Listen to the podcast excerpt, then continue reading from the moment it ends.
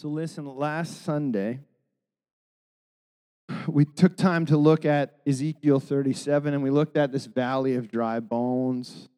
And we went through how God wants to actually do miracles in your life and how He wants to speak to every dead place in your world and bring it back to life. And this week, we're going to start off by just looking at the end of this story that we looked at last week before we jump in. So, just to set this up, if you did miss last week, very quickly, you can read Ezekiel 37. There's a whole valley full of dry, dead bones. Ezekiel is carried away by the Spirit of the Lord, and then the Spirit of the Lord says to him, Hey, prophesy to these bones and tell them that they're going to live again. All of a sudden, all the bones start rattling across the valley, start forming muscle, skin forms on them. Then he prophesies to the wind, he prophesies to the Spirit of God, and life fills every one of these formerly dead bodies, and they rise up a great army again. So we're going to pick it up just at the end of this story in verse 11. Ezekiel's just seeing this incredible picture. And then verse 11 says, Then he said to me, Son of man, these bones represent the people of Israel. They are saying, We have become old, dry bones. All hope is gone. Our nation is finished. Now, think about that picture. All hope is gone. The nation is finished. There's so many absolute words in there. All hope is gone. Our nation is finished.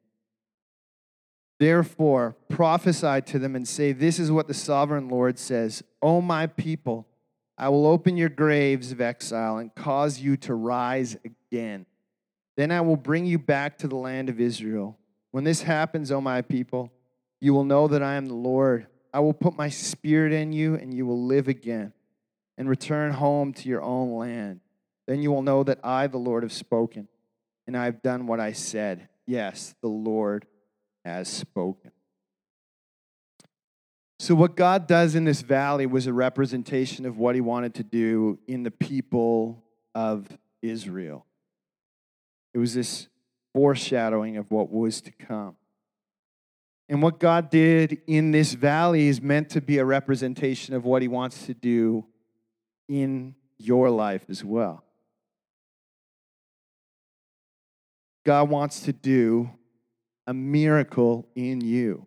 That was last week's sermon. But equal, and maybe more so, God wants to do not just a miracle in you, but a miracle through you. He wants to do a miracle through your life. Ezekiel wasn't shown this valley of dry bones just so he can go, oh, it's, it's a beautiful moment. What an experience. He was actually shown this picture so that he could be a carrier of hope and of life to the people of Israel. Now, you might not be called to be a prophet to the people of Israel, but the same call that was on Ezekiel is actually the same call that's on you and on me. We're called to be carriers of hope. Maybe you can think right now of somebody in your life who would say, All hope is gone. You're to be a carrier of hope to that person. You can probably also think of somebody who would say, My life's finished. It's over. You're meant to be a carrier of life to that person. So that brings us to the question that I want to tackle this morning. And it's this How do we bring that life and that hope to the world around us? How do we see a miracle happen through our lives? How do we see that? We can hear a sermon like this, and, and you can go, Yes, this is awesome. I want to see miracles. And then you get home and you're like, Well, I don't really know what to do. So we want to talk about that. What's that next step? So that when we're stepping into this summer of miracles, we aren't just going, Yes, we'd love to see miracles. We want to give some tools. We want to give those next steps so that we can actually not just talk about it or have a summer of miracles, but this just becomes the normal for our lives every day. So let's jump in on this. I want to look at a story in the Gospel of Matthew, chapter 9, and the whole chapter is great. But I want to look at what we find starting in verse 18. So, Jesus has just been teaching on prayer and fasting, and then we find this story. Verse 18 says, As Jesus was saying this, the leader of a synagogue came and knelt before him. My daughter has just died, he said, but you can bring her back to life again if you just come and lay your hand on her. So Jesus and his disciples got up and went with him. Just then, a woman who had suffered for 12 years with constant bleeding came up behind him. She touched the fringe of his robe, for she thought, if I can just touch his robe, I will be healed. Jesus turned around, and when he saw her, he said, Daughter, be encouraged. Your faith has made you well. And the woman was healed at that moment. When Jesus arrived at the official's home, he saw the noisy crowd and heard the funeral music. Get out, he told them. The girl isn't dead, she's only asleep. But the crowd laughed at him. After the crowd was put outside, however, Jesus went in and took the girl by the hand, and she stood up. The report of this miracle swept through the entire countryside. What a powerful section of Scripture. Two people get healed. Two people come to Jesus and find a miracle happens. And what I love about this scripture is it just gives us such a picture of Jesus' normal daily life. It wasn't like, Hey, Jesus, um, we've got a giant conference. Uh, would you like to come and speak at it in three months? No, it was just a need arose. A need arose as he's traveling, as he's just going through life. This was very normal for Jesus. So, there's just a few things that I want to pull out of this story that can be a lesson and a picture for us of okay, how do we take a next step? If you want to see a miracle happen through your life, how do we get there? How do we start to move in that direction? The first thing is this Jesus was both active and passive in this story. So, the first encounter that he has, a man comes and kneels before him and says, Jesus, my daughter is, is dead. My hope's gone. Just about. But I know that if you came and, and you just touched her, you just put a hand on her, I know that she could live again. And then it very clearly says that Jesus actually got up and went with the man. He got up and he went. So, in that moment, he heard of this need And he didn't just go, "Oh man, that sounds that sounds terrible." He actually said, "Hey, I just heard about this." And he became active in his approach to it. In order to be active, you actually have to be walking towards something. He didn't hear about this need and go, Well, that sounds a bit overwhelming. He actually pushed actively in to the situation. He wasn't sitting back waiting for someone else. He actually stepped out instantly in faith. And that's the first thing that we see in this passage is this active part of Jesus. And you can actually watch it all through scripture. When need comes his way, he never turned it away. They hear Lazarus is sick, and he goes and he raises Lazarus from the dead. All throughout scripture, when he heard about a need, he actively went towards. So, for you in your world, I want you to think right now of people and put a name and a face to it this morning of people who you know need a miracle. Uh, somebody in your world that needs a, a breakthrough, somebody in your world that needs healing. We just had a need arise. I just heard about it this morning. We're praying for Carolyn Banks, who just got diagnosed with lung cancer. This is not a time to shy away. This is a time to be active in our faith. That's the picture of Jesus. It's not, Jesus was never moved with compassion, but just said, Oh, that's too bad. His compassion always moved him to action. This year, Pastor Bill challenged us to find a person in our lives that we can be praying and believing for. This is what an active faith looks like. When's the last time you connected with that person? When's the last time you sent them a note? When's the last time that you prayed for them? He opened a door for miracles to happen because he said, Who are you believing for? Who are you praying for? This is what active faith looks like. The other thing that I love in this story is this other facet of Jesus that we see. I struggled with the word passive, but I think you'll get the point. See, there's needs that arise that we hear about, but then there's also just stuff that just kind of happens when you're going through life. That was this lady who just came up to him and said, Man, if I could just touch part of your robe, I'd be healed. Jesus didn't even know this was happening. He just happened to be there at that time. She'd heard about Jesus.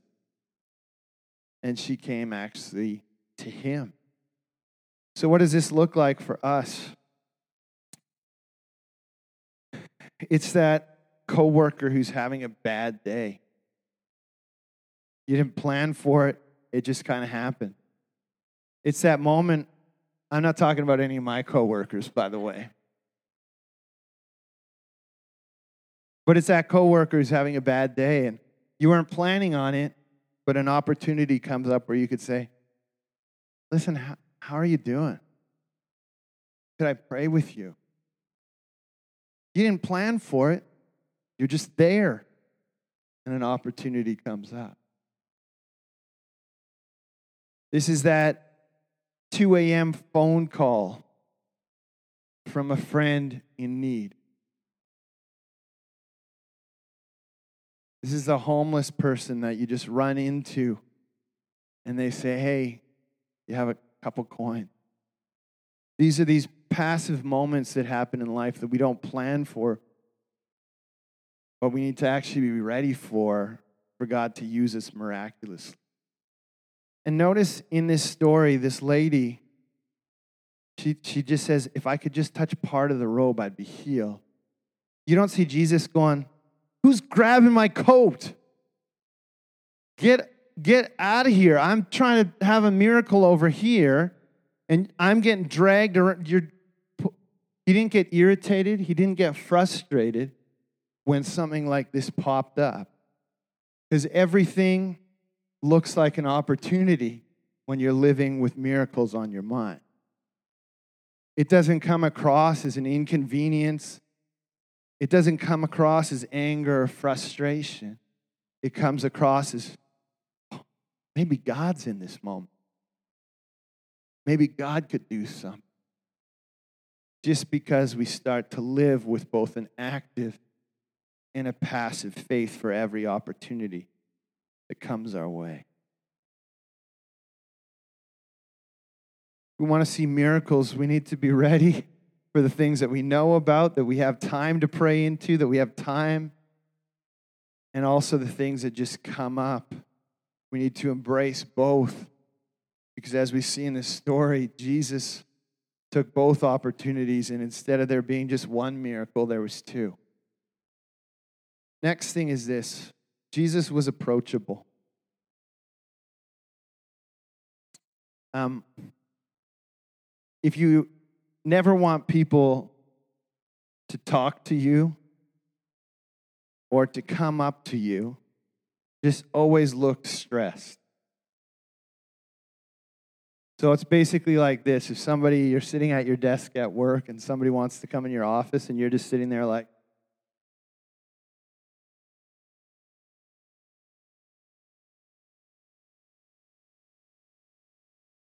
very quickly you'll find that nobody comes and talks to you. Right? You can just keep everybody at, at an arm's length. But that's not actually what we find with Jesus ever.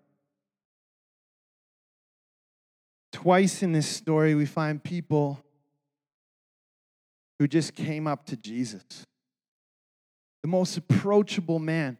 And when you think about Jesus, you could think he's this guy that's, you know, doing that hovering six inches off the ground and always a light show around him. Or we have ideas that Jesus actually thinks we're dirty, rotten people that he doesn't want to see. That's actually a lie if we believe that we can't approach Jesus. Because all through Scripture, you see people that have no fear of coming to Him, no matter what their state, no matter what their situation. He was the most approachable person who ever set foot on planet Earth. You see it from sinners to saints, old and young, every possible demographic. There was no fear and no worry about them coming to Jesus. We all know with kids, um, Kids are very perceptive usually. If somebody seems creepy, a kid won't like them. Right? You've all seen this, experienced this. Kids are like, um, I don't, I'm not sure. Kids loved to be around Jesus. That tells me that there was no intimidation, there was no worry in a child coming and feeling safe with Jesus. Twice in this story, we read about it. In Matthew 11 19, um, Jesus quotes Pharisees that are talking about him. And he says, You say that I'm a glutton and a drunkard and that I'm a friend of sinners. That's how Jesus was known to the people in his day. He was known as a friend of sinners who hangs out with tax collectors and prostitutes and all of these people that, man, you know, they would say, well, I don't know, if that person came to church, they'd probably get all burned up. Like there was those old jokes from the 70s or something. But they didn't find that in the presence of Jesus. Everybody found that they were welcome. He was known as a friend of sinners, but all through Scripture, you see sinners that actually considered him a friend. It wasn't just like a title he gave himself, this is how he was viewed by others. So here's the questions for us Is this how we live? If, if I were to do a private interview with one of your coworkers, would they say that you're friendly? Would they say that you're approachable? Would they say that you're warm? Would they say that you're welcoming? What about a person on a sports team or a club or something that you're part of? What would they say? Now, if you're feeling something on the inside and you're going, oh boy, um, I'm just asking questions, but it might be something to look at and go, maybe I'm not as approachable as I thought. Maybe I'm not as welcoming as I thought. There's other things like how do you manage your face? Do you have like that permanent scowl? Or do you smile? Is there something bright? Do you bring some life when you enter a room? Jesus got invited to parties because he wasn't a giant downer.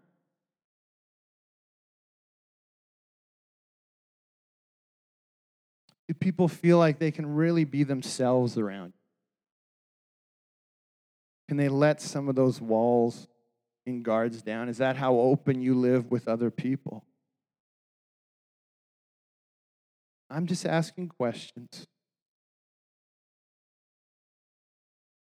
If Jesus, the Son of God, was this approachable, do we have any reason why we should be less approachable?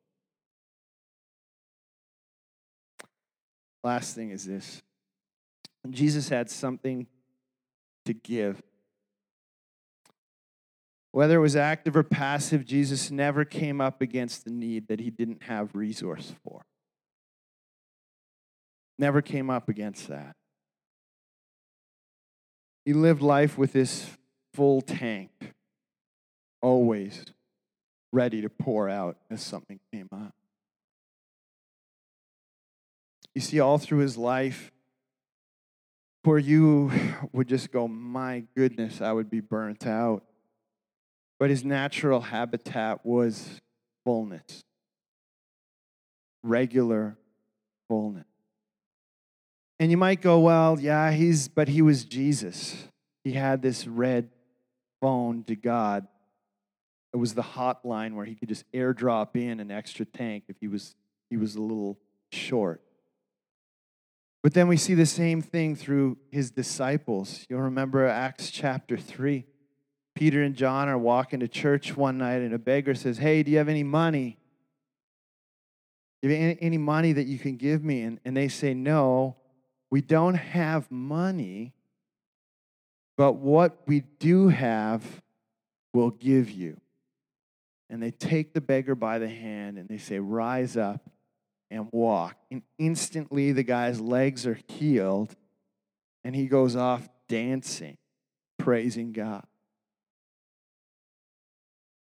See, these disciples didn't give the guy money. Well, how come? Well, it's because they didn't have it. You can't give someone something that you don't have. I could make a lot of promises to give each of you a million dollars.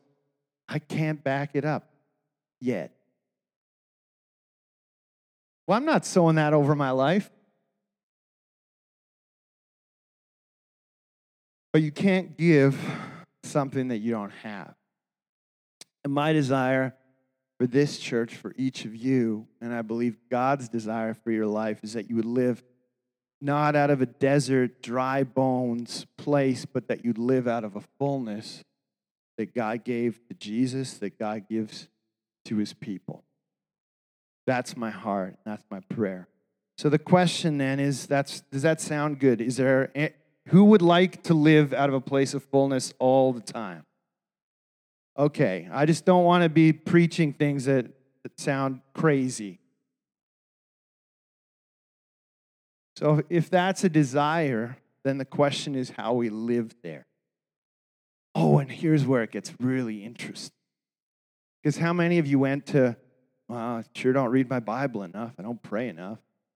Never fasted in my whole life. Skipped church two weeks and slept in.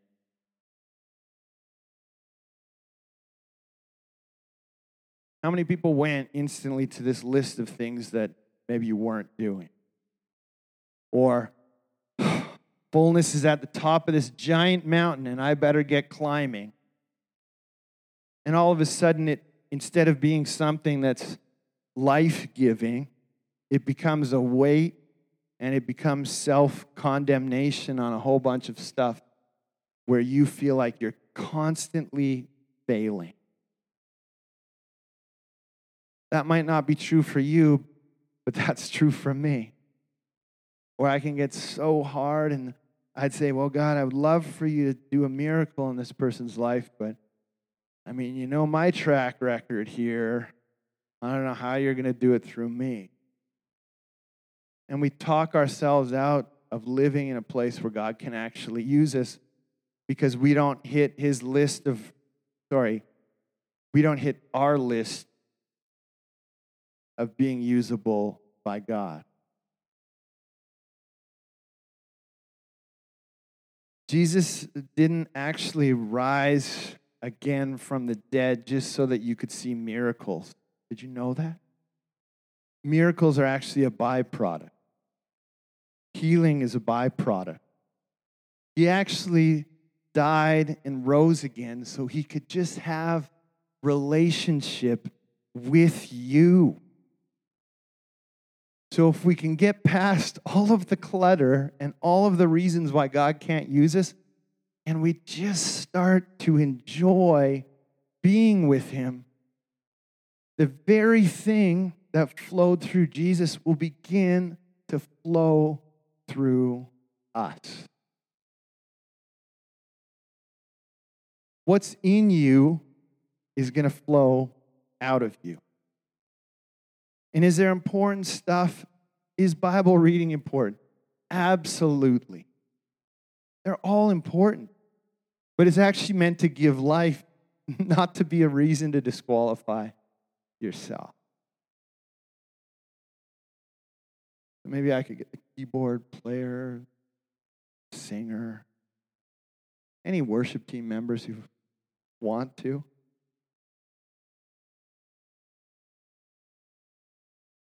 But in a moment, I'm going to pray. And what I really felt coming into this morning is that we're going to pray for two things.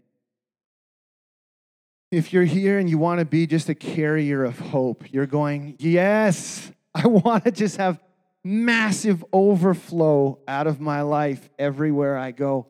Yes, I want to see a person who can't hear out of an ear healed. Then we want to pray. We're not going to stop pursuing this miracle thing. If you're looking for a break this summer, it's not coming. This is where we're going, and we're going to push for it, and we're going to battle for it. We're not going to apologize for it. We're not going to conform our experience to our past experience. We're going to conform our experience actually to what God says it could be, should be, and will be. Well, let me read this verse to you because I also know that we can hit these spots where we're dry and we just feel like, yeah, I'm somewhere between God gave me a promise and the bones in the valley actually starting to move again.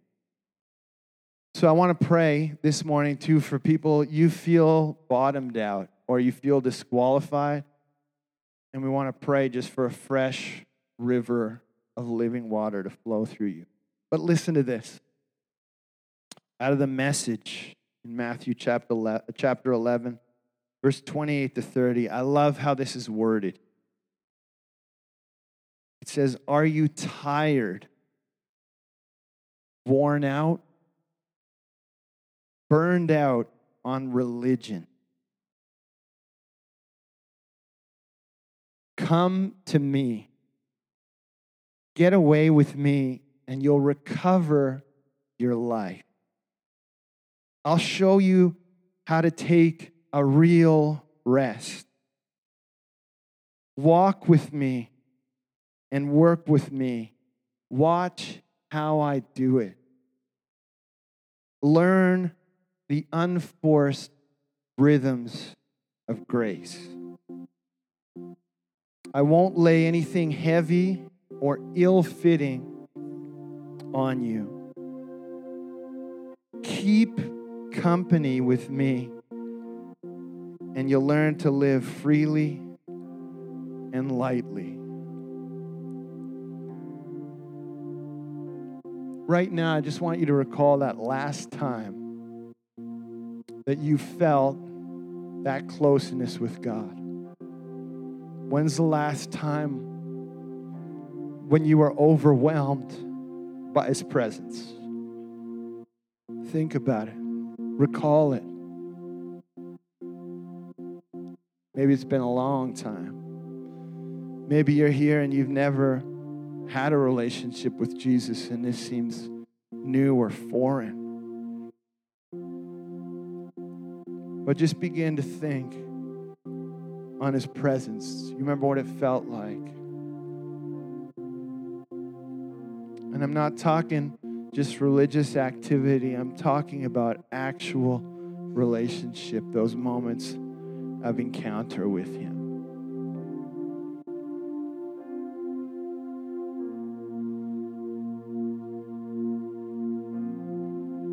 What's in you is going to flow through you.